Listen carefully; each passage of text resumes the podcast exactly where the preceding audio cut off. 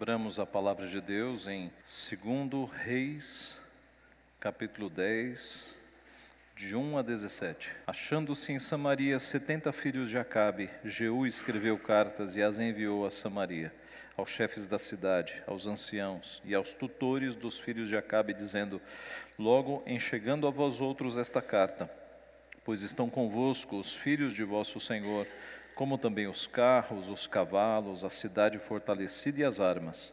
Escolhei o melhor e mais capaz dos filhos de vosso Senhor. Ponde-o sobre o trono de seu pai e pelejai pela casa de vosso Senhor. Porém, eles temeram muitíssimo e disseram: Dois reis não puderam resistir a ele. Como, pois, poderemos nós fazê-lo? Então o responsável pelo palácio e o responsável pela cidade, e os anciãos e os tutores mandaram dizer a Jeú: Teus servos somos, e tudo quanto nos ordenares faremos. A ninguém constituiremos rei, faze o que bem te parecer. Então lhes escreveu outra carta dizendo: Se estiverdes do meu lado e quiserdes obedecer-me, tomai as cabeças dos homens, filhos de vosso Senhor e amanhã, a estas horas, vinde a mim, a Jezreel.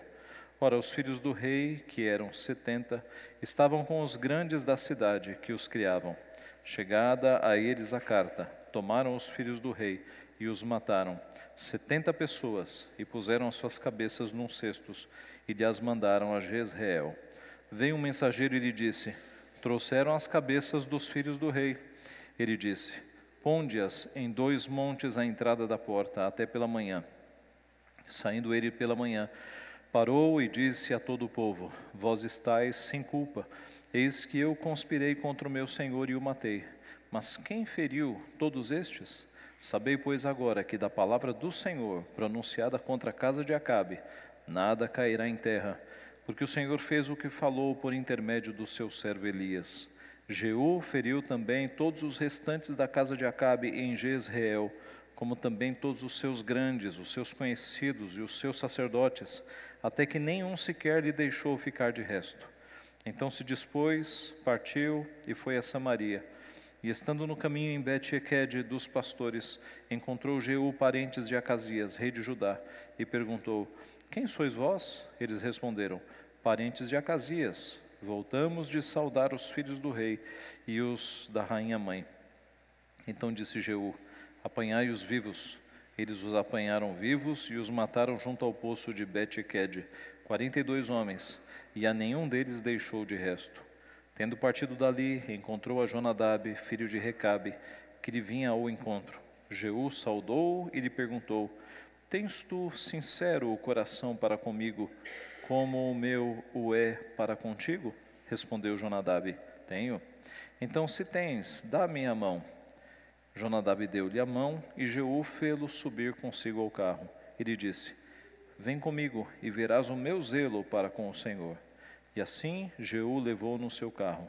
Tendo Jeú chegado a Samaria, feriu todos os que ali ficaram de Acabe, até destruí-los, segundo a palavra que o Senhor dissera a Elias. Vamos orar. Pai Santo, te agradecemos pelo registro fiel da tua palavra, ó Pai, que o Senhor preservou para a nossa edificação. Pedimos, Pai, que o Senhor, por meio do teu Santo Espírito, abra agora os nossos olhos para que possamos observar as maravilhas da tua lei, possamos ver o teu poder no decorrer da história e possamos aprender as lições que o Senhor quer que nós aprendamos. Nós somos pequenos, somos limitados, estamos tão distante geográfica e cronologicamente destes acontecimentos, mas confiamos que o Teu Santo Espírito pode transpor todas estas barreiras e obstáculos e pode aplicar a Tua palavra ao nosso coração, porque somos o Teu povo, Pai, porque somos edificados pelo Senhor. Edifica-nos, portanto, fala conosco pela Tua palavra, pelo poder do Teu Santo Espírito para que vivamos da forma com que o Senhor quer que nós vivamos. É o que nós pedimos agradecidos, em nome de Jesus. Amém.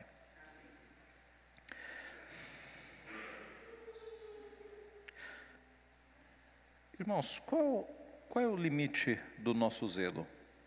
Ou quais são os limites do nosso zelo pelas coisas de Deus? Nós sabemos que temos que ser zelosos para com o culto, para com a doutrina, para com uma vida diante do Senhor. Zelo é uma palavra é, muito própria na nossa relação com Deus. Mas quais são os limites do nosso zelo? Em 1994, um pastor norte-americano, Paul Jennings Hill, pastor presbiteriano na Igreja Presbiteriana Ortodoxa, ele pegou uma arma e se colocou de espreita na frente de uma clínica de abortos e matou um dos médicos da clínica de aborto. Esse pastor seguiu uma linha teológica chamada teonomismo reconstrucionista. E ele fez isso crendo que era a vontade de Deus, que era legítima defesa de fato você matar um abortista, porque um abortista está matando muitas crianças. Ah, não há base na nova aliança para nós tomarmos a vingança de Deus nas nossas mãos e sairmos matando pessoas que não estão cumprindo a lei de Deus. Quais são os limites, meus irmãos, para o zelo que nós temos pelo culto, pela lei do Senhor, pelas coisas do Senhor? O texto que estamos, temos diante de nós, ele nos dá lições nesse sentido. Nós temos já é, recebido aqui alguns sermões sobre este rei chamado Jeú. E nós sabemos que este rei era um capitão de um exército, era um homem de guerra, e Deus o chamou, Deus, por meio de um profeta, fez com que ele fosse ungido com uma missão. A sua missão era acabar com toda a casa de Acabe, do rei Acabe, era acabar com toda a descendência, era exterminar a descendência de Acabe e sua esposa Jezabel. Esta ordem nós encontramos no capítulo 9, quando a partir do verso, verso 7 diz, é dito: Ferirás a casa de Acabe, teu senhor, para que eu vingue da mão de Jezabel o sangue de meus servos, os profetas, e o sangue de todos os servos do Senhor. Toda a casa de Acabe perecerá exterminarei de Acabe todos do sexo masculino, quer escravo, quer livre, em Israel. E foi assim que Jeú fez. Ele removeu os filhos maus de Acabe do poder, Jorão e Acasias. Ele tirou ambos do trono de Israel e do trono de Judá. E ele também ordenou que os servos da então rainha Jezabel a jogassem torre abaixo. E nós é, escutamos, recebemos esse sermão há poucos dias. Estes servos jogaram Jezabel de uma torre, ela caiu no chão e Jeú passou com os seus carros por cima dela. E depois, quando os servos voltaram para sepultá-la, os cães já haviam comido todo o corpo dela, só tinham deixado as mãos e os pés cumprindo profecia do Senhor, porque Jezabel foi uma mulher ímpia, das mais ímpias que o povo de Deus acompanhou. Assim, nós vemos que Jeú, ele tomou a termo as palavras do Senhor, de acabar com a casa e toda a descendência de Acabe. Mas será que esse zelo, ele foi irrepreensível, ele foi totalmente reto? Nós podemos examinar então, nesta noite, as características do zelo de Jeú. As características do zelo de Jeú. E a primeira característica que nós podemos ver aqui no texto e destacar é que foi primeiro um zelo com sabedoria. E sabedoria eu uso aqui no aspecto de eh, inteligência, estratégia. Não foi um zelo a princípio atropelado, que saiu fazendo as coisas de qualquer forma. Ele usou de inteligência.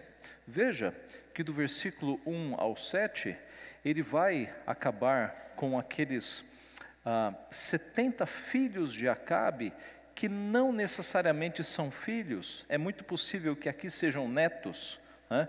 talvez haja filhos, mas é, possivelmente haja mais netos do que filhos aqui ele não vai mandar os seus exércitos para Samaria, para entrar em Samaria e sair catando 70 pessoas. Seria muito difícil. Imagine quantos fugiriam e quantos não se esconderiam. Imagine você conseguir reunir 70 homens diferentes. Seria muito difícil fazer isso. Então ele usou de estratégia, ele usou de inteligência.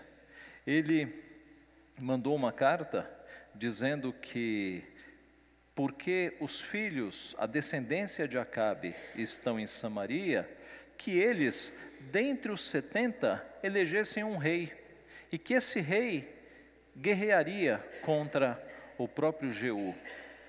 E quando os líderes da cidade receberam essa carta, eles pensaram: o quê?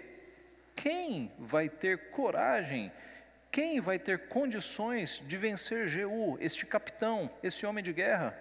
Porque Jeú já havia acabado com Jorão e com Acasias, ele já tinha matado dois reis. Quem vai ser esse descendente que da noite para o dia vai reunir um exército para lutar contra Jeú. Era uma missão impossível. E assim eles mandaram uma carta, respondendo então a Jeú, verso 6. Na verdade, a carta, é, o temor deles está no verso 4. Porém, eles temeram muitíssimo e disseram: Dois reis não puderam resistir a ele. Como, pois, poderemos nós fazê-lo? Então o responsável pelo palácio, o responsável pela cidade, os anciãos e os tutores mandaram dizer a Jeú: Teus servos somos, e tudo quanto nos ordenares faremos. A ninguém constituiremos rei. Faze o que bem te parecer. Eles se renderam. Eles disseram: Não, a gente não vai constituir um rei para lutar contra o Senhor. Nós somos teus servos. Dê a ordem que nós obedeceremos. Veja a estratégia de Jeú. Porque agora Jeú vai fazer com que própria, os próprios líderes da população entreguem, na verdade, matem e entreguem as cabeças. Se ele tivesse mandado os seus exércitos, eu repito, eles teriam que sair caçando, reconhecendo quem eram os descendentes. Mas, como ele fez essa estratégia, agora os próprios líderes da cidade, eles sabem quem são, vão reunir os 70 e vão matar os 70. Então Jeú escreve a outra carta: Se estiverdes do meu lado e quiserdes obedecer-me, tomai as cabeças dos homens, filhos de vosso Senhor, e amanhã a estas horas vinde a mim a Jezreel. Ora, os filhos do rei, que eram setenta, estavam com os grandes da cidade que os criavam. Chegada a eles a carta, tomaram os filhos do rei e os mataram, setenta pessoas, e puseram as suas cabeças num cestos e lhes mandaram a Jezreel. É um texto muito sangrento, não há dúvida, especialmente quando você pensa 70 cabeças decepadas, colocadas num cesto. É de fato uma carnificina, é muito sangue, mas isso veio do Senhor. O Senhor havia prometido que não deixaria nenhum descendente de Acabe, que acabaria com a descendência de Acabe, porque Acabe foi um dos reis mais perversos que o povo de Deus já viu, juntamente com a sua esposa Jezabel. Era a profecia do Senhor, isso tinha que acontecer. O fato é que neste primeiro momento, nós vemos Jeú usando o seu zelo, não de qualquer maneira, sem pensar, mas ele usou de estratégia. Ele fez um plano e o plano efetivou-se perfeitamente. Eis que os 70 agora estão mortos. Deus nos chama, meus irmãos, para exercitarmos o nosso zelo com inteligência, não de qualquer maneira. Deus nos chama para exercitarmos o nosso zelo com sabedoria, com discernimento. Na sequência dos versículos, nós podemos ver que, além de usar o zelo com sabedoria, ele usou com discernimento. Com discernimento. E agora eu uso a palavra discernimento num sentido diferente de sabedoria. É possível nós vermos no texto que Jeú tinha consciência total, ele tinha discernimento de que tudo aquilo era um plano de Deus e de que era Deus que havia matado aqueles 70, não era pela força dele. Então ele teve esse discernimento. Veja o que aconteceu, verso 8: Veio um mensageiro e lhe disse: Trouxeram as cabeças dos filhos do rei. E ele disse: Ponde-as em dois montes à entrada da porta até pela manhã. Ele fez questão de expor essas cabeças na entrada da porta da cidade, no lugar onde todo mundo passava. elas foram tiradas dos cestos, e agora você imagina a cena: 70 cabeças de pessoas espalhadas na porta da cidade. Uma visão terrível. Isso impactou a cidade. Os moradores, quando amanheceu o dia, eles ficaram vendo aquela cena sangrenta, aquelas 70 cabeças na entrada da cidade. Saindo ele pela manhã, parou e disse a todo o povo: Vós estáis sem culpa. Eis que eu conspirei contra o meu senhor e o matei. Mas quem feriu todos estes? Ele está dizendo: De fato, fui eu que conspirei contra o rei anterior e o matei. Vocês não têm culpa de nada. Mas não fui eu que matei essas 70 pessoas. Quem matou essas 70 pessoas? Verso 10: Sabei, pois, agora que da palavra do Senhor pronunciada contra a casa de Acabe, nada cairá em terra, porque o Senhor fez o que falou por intermédio do seu servo Elias. Foi o Senhor que fez, o Senhor fez o que falou. Então veja que Jeú, neste momento, ele ainda está com discernimento, ele está mostrando para o povo que o que aconteceu ali era a palavra do Senhor que não poderia cair por terra, porque o que o Senhor profetizou aconteceria com a descendência de Acabe. Um zelo com discernimento. Meus irmãos, a palavra de Deus nos mostra zelos em momentos muito interessantes. Um dos grandes momentos de zelo do Senhor é quando o nosso Senhor Jesus Cristo, ele se depara com o comércio que fizeram no templo lá em Jerusalém.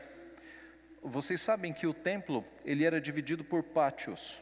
Então, olhando de cima para de cima para baixo, pense aí numa planta, você tinha um pátio exterior aberto, murado, que era o pátio dos gentios. Depois você tinha o pátio das mulheres. Imagine aí os, os retângulos para dentro. Né? Um primeiro retângulo maior, pátio dos gentios. Depois, um outro retângulo, pátio das mulheres. Depois, o local dos sacerdotes. E na medida, e agora você já tem o lugar santo que já é coberto e o santo dos santos ocupando ali parte da construção. O fato é que quando você chegava no templo, o primeiro, o, primeiro, a primeira entrada, o primeiro pátio com o qual você se defrontava era o pátio dos gentios. Havia separação no templo, havia um muro entre os gentios e os judeus. O apóstolo Paulo vai dizer que Cristo derrubou esse muro, porque hoje gentios e judeus podem conviver no mesmo povo, mas naquela época não. Havia essa separação física no próprio templo. E o que que os os judeus, os religiosos fizeram na época. No pátio dos gentios, eles transformaram em uma, um grande local de compra e venda de animais e de troca de dinheiro, de câmbio. Por isso que havia ali mesas com cambistas para fazer troca de dinheiro. Eles fizeram daquele pátio dos gentios, que deveria ser um lugar tranquilo, para que os gentios fizessem as suas orações, aqueles que não eram de sangue judeu, eles transformaram aquilo ali num mercado, numa casa de negócio, numa grande feira livre. E quando Jesus viu aquela cena, diz o texto que ele pegou algumas cordas, e havia muitas cordas ali, porque havia animais para todos os lados, né, sendo vendidos, e ele pegou algumas cordas e saiu a chicotear, tudo indica os animais, e a derrubar as mesas dos cambistas, e a expulsar a todos daquele templo. E o versículo que ele cita é: O zelo pela tua casa me consumirá. O zelo santo do nosso Senhor Jesus Cristo sendo aplicado ali para purificar o templo. Um zelo com discernimento. O apóstolo Paulo, escrevendo aos Romanos, capítulo 12, ele diz: No zelo não sejais remissos, não sejais negligentes, sede fervorosos de espírito servindo ao Senhor. Nós devemos ter zelo pela casa do Senhor, por seu culto, por suas doutrinas. Deus nos chama para sermos zelosos para com a sua obra, mas deve ser um zelo com sabedoria e um zelo com discernimento. Mas Jeú acabou errando, porque agora na sequência do texto nós vamos ver um zelo com falhas, um zelo sem entendimento. O texto mostra a partir do verso 11 o seguinte: Jeú, Jeú feriu também todos os restantes da casa de Acabe em Jezreel, como também todos os seus grandes, os seus conhecidos e os seus sacerdotes, até que nenhum sequer lhe deixou ficar de resto. Deus não havia dito para ele ferir conhecidos, autoridades. Isso não estava na ordem. Ele feriu os grandes, os conhecidos, os sacerdotes. Ele, ele feriu muito mais do que Deus tinha ordenado. E aqui que o zelo de Jeú começa a ir para um caminho perigoso. Em sua sede de sangue, esse Jeú, que no passado era um capitão de guerra, era um homem de guerra, nessa sua sede de sangue, ele se empolgou e ele abateu todos os que restavam da casa de Acabe, é, mas não apenas os parentes, até os conhecidos. Deus não havia dito nada sobre ferir estes homens, estes amigos e até os sacerdotes, que nada tinham a ver em termos de parentesco com Acabe. Então você nota que aqui Jeú já está exagerando. Ele está usando o zelo, quem sabe, para eliminar alguns inimigos, ou alguns que talvez ele pense possam lhe oferecer algum perigo no futuro, mas isso não estava na ordem de Deus. Isso foi um exagero de Jeú. Talvez por isso que o profeta Oséias, no capítulo 1, ele se refira a um massacre a sangue em Jezreel. Oséias capítulo 1, verso 4 diz assim: Disse-lhe o Senhor: Põe-lhe o nome de Jezreel, porque daqui a pouco castigarei pelo sangue de Jezreel a casa de Jeú e farei cessar o reino da casa de Israel. O próprio Jeú foi castigado por Deus por conta desse sangue de Jezreel. E esse castigo, meus irmãos, só pode ter sido por conta deste exagero, porque até eliminar a descendência, os parentes de Acabe, estava tudo certo, ele estava cumprindo a ordem do Senhor, mas ele passou da conta, ele matou sacerdote, ele matou amigo, ele matou autoridades, ele saiu matando todo mundo. E é por isso que Oséias tem essa palavra de condenação. A linhagem de Jeú será também exterminada, porque ele passou da conta. Assim, meus irmãos, nós vemos que nós temos agora um zelo que já começa a ficar sem entendimento. Mas não somente isso, nós vemos na sequência do texto que ele partiu, foi para Samaria, e estando no caminho em Bet-Equed dos pastores, encontrou parentes de Acasias, rei de Judá, e perguntou: Quem sois vós? Eles responderam: Parentes de Acasias. Voltamos de saudar os filhos do rei e os da rainha mãe. Então disse Jeú: Apanhai os vivos. Eles os apanharam vivos e os mataram junto ao poço de Bet-Equed, quarenta e dois homens, e a nenhum deles deixou de resto. Estes deveriam ser mortos mesmo, porque eram parentes de Acabe, eram da linhagem, eram filhos de, eram, eram parentes de Acasias. Embora eles não oferecessem perigo algum, Jeú ainda estava cumprindo a ordem do Senhor. Mas agora, a partir do verso 15, vai ser o encontro com Jonadab. Tendo partido dali, encontrou a Jonadab, filho de Recabe, que lhe vinha ao encontro. Esse Jonadab nós, não, Jonadab, nós não temos muitos detalhes, mas é dito que ele era filho de Recabe. E Recabe nos remete aos recabitas, que era um povo que se isolou, que tomou uma decisão de não beber vinho, era um povo zeloso pelas coisas do Senhor. E este Jonadab era um indivíduo piedoso, era alguém reconhecido como um homem de Deus naquela época. E diz o texto que Jeú saudou e lhe perguntou: Tens tu sincero coração para comigo, como o meu é para contigo? Respondeu Jonadab: Tenho. Então, se tens, dá-me a mão. Jonadab deu-lhe a mão e Jeú fê-lo subir consigo ao carro. E aqui nós temos então, meus irmãos, Jeú com muitos dedos para se relacionar com esse Jonadab, querendo aceitação desse Jonadab, e os estudiosos da Escritura veem aqui pistas para suspeitar que Jeú sabia que ele tinha passado da conta.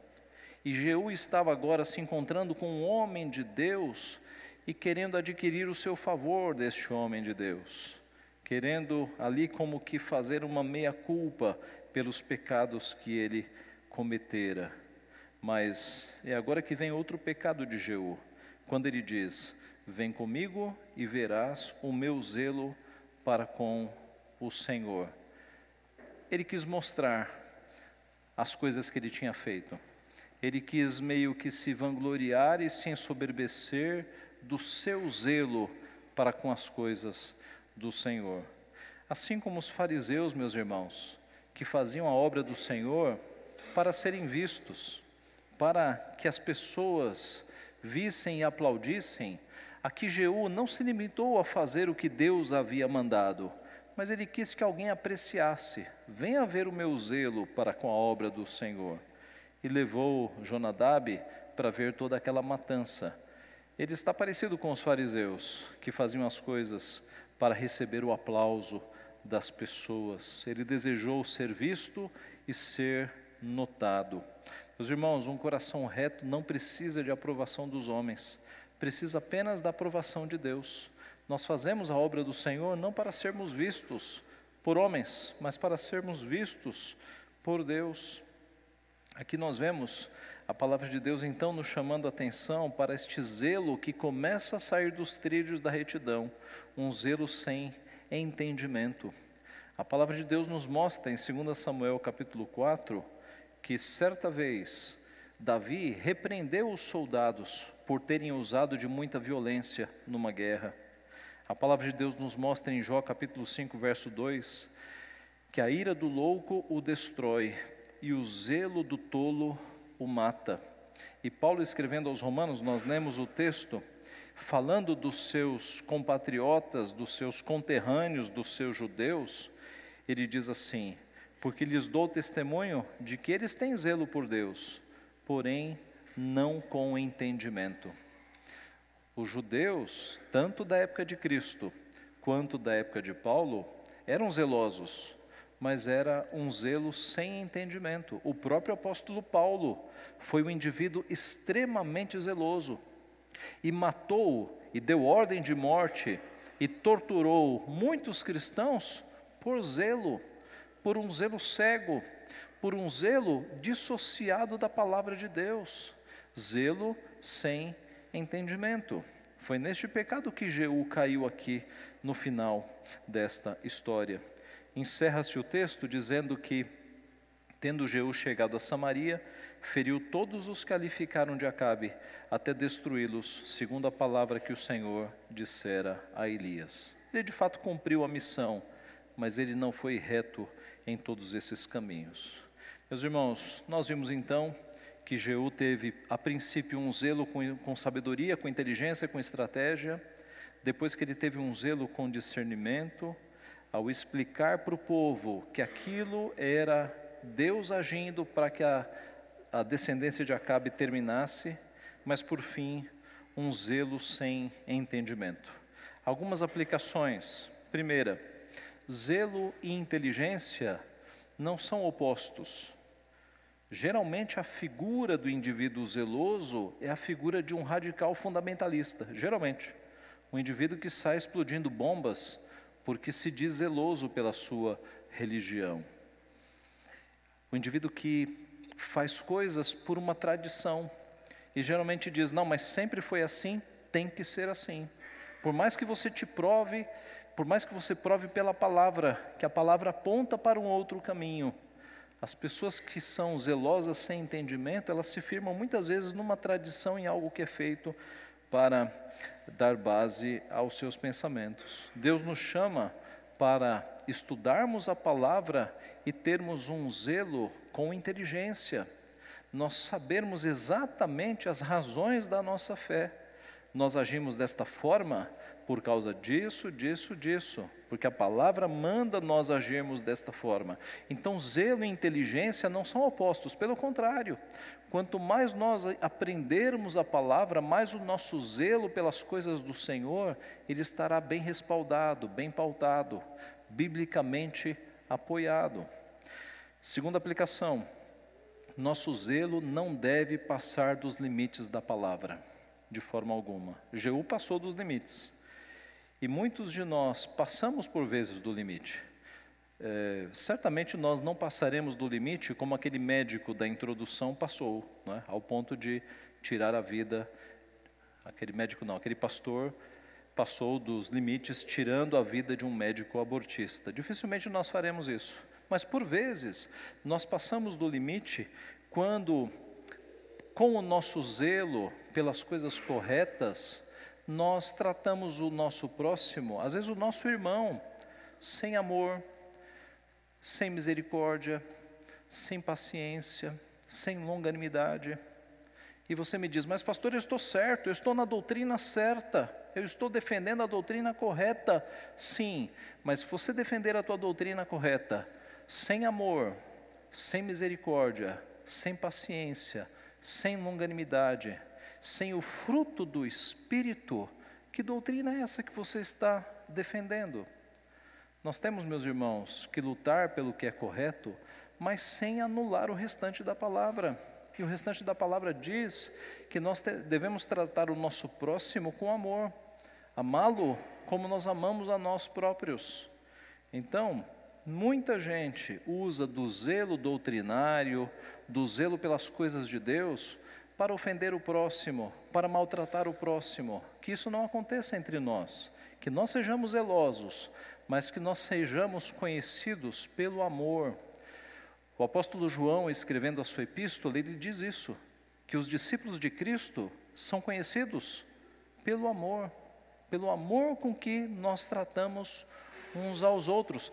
Esta deve ser a nossa marca. Mas hoje no meio evangélico, especialmente nas redes sociais, aqueles que têm a doutrina correta, por vezes, são os que têm zelo com menos entendimento, ofendendo, xingando, maltratando. Que isso não aconteça conosco, meus irmãos. Que as pessoas se relacionem conosco e nós saibamos explicar a elas as doutrinas corretas com todo amor, com toda paciência. É isso que vai revelar Jesus Cristo, essa forma de tratamento amorosa que vai revelar o nosso Redentor a estas pessoas. Uma terceira e última explicação, aplicação.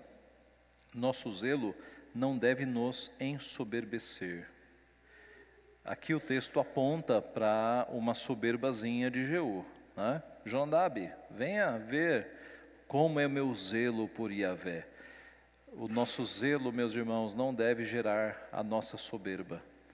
Você não deve dizer, não, eu tenho a doutrina correta, eu tenho de fato os pensamentos é, reformados, bíblicos, eu estou correto, puxa, eu sou demais mesmo. Não, irmãos, qualquer tipo de soberba, qualquer tipo de vanglória, de orgulho, deve estar longe daqueles que é, foram resgatados do império das trevas, foram salvos por Jesus Cristo.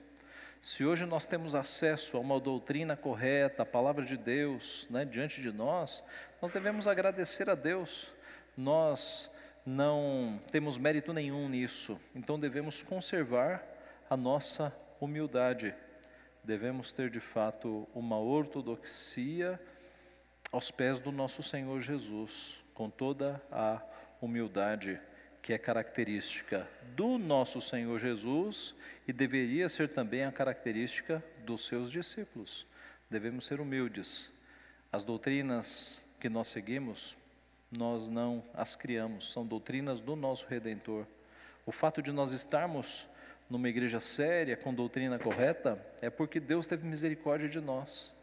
Então, não olhemos para os irmãos que estão em outras igrejas, especialmente os pentecostais, os neopentecostais, irmãos que estão num caminho de, por vezes, enganação, menosprezando-os, achando que nós somos melhores do que eles. Pelo contrário, vamos amá-los, vamos ensinar a palavra de Deus, vamos trazê-los para um estudo melhor da palavra de Deus. Não os tratemos com desdém, não os tratemos sem paciência, mas vamos trazê-los de fato, porque muitos dos irmãos foram trazidos desta forma, para uma fé mais bíblica, mais centrada nas Escrituras. Vamos ser pessoas humildes. Isso vai refletir o caráter de Cristo na nossa vida. E não sair por aí vencendo debates teológicos, de forma alguma, meus irmãos. Cristo é refletido em nós. Quando as pessoas veem em nós amor, humildade, paciência, longanimidade, palavras que sejam temperadas com sal, palavras que trazem edificação. Esse é o ideal que nós devemos seguir. Que Deus assim nos abençoe. Amém.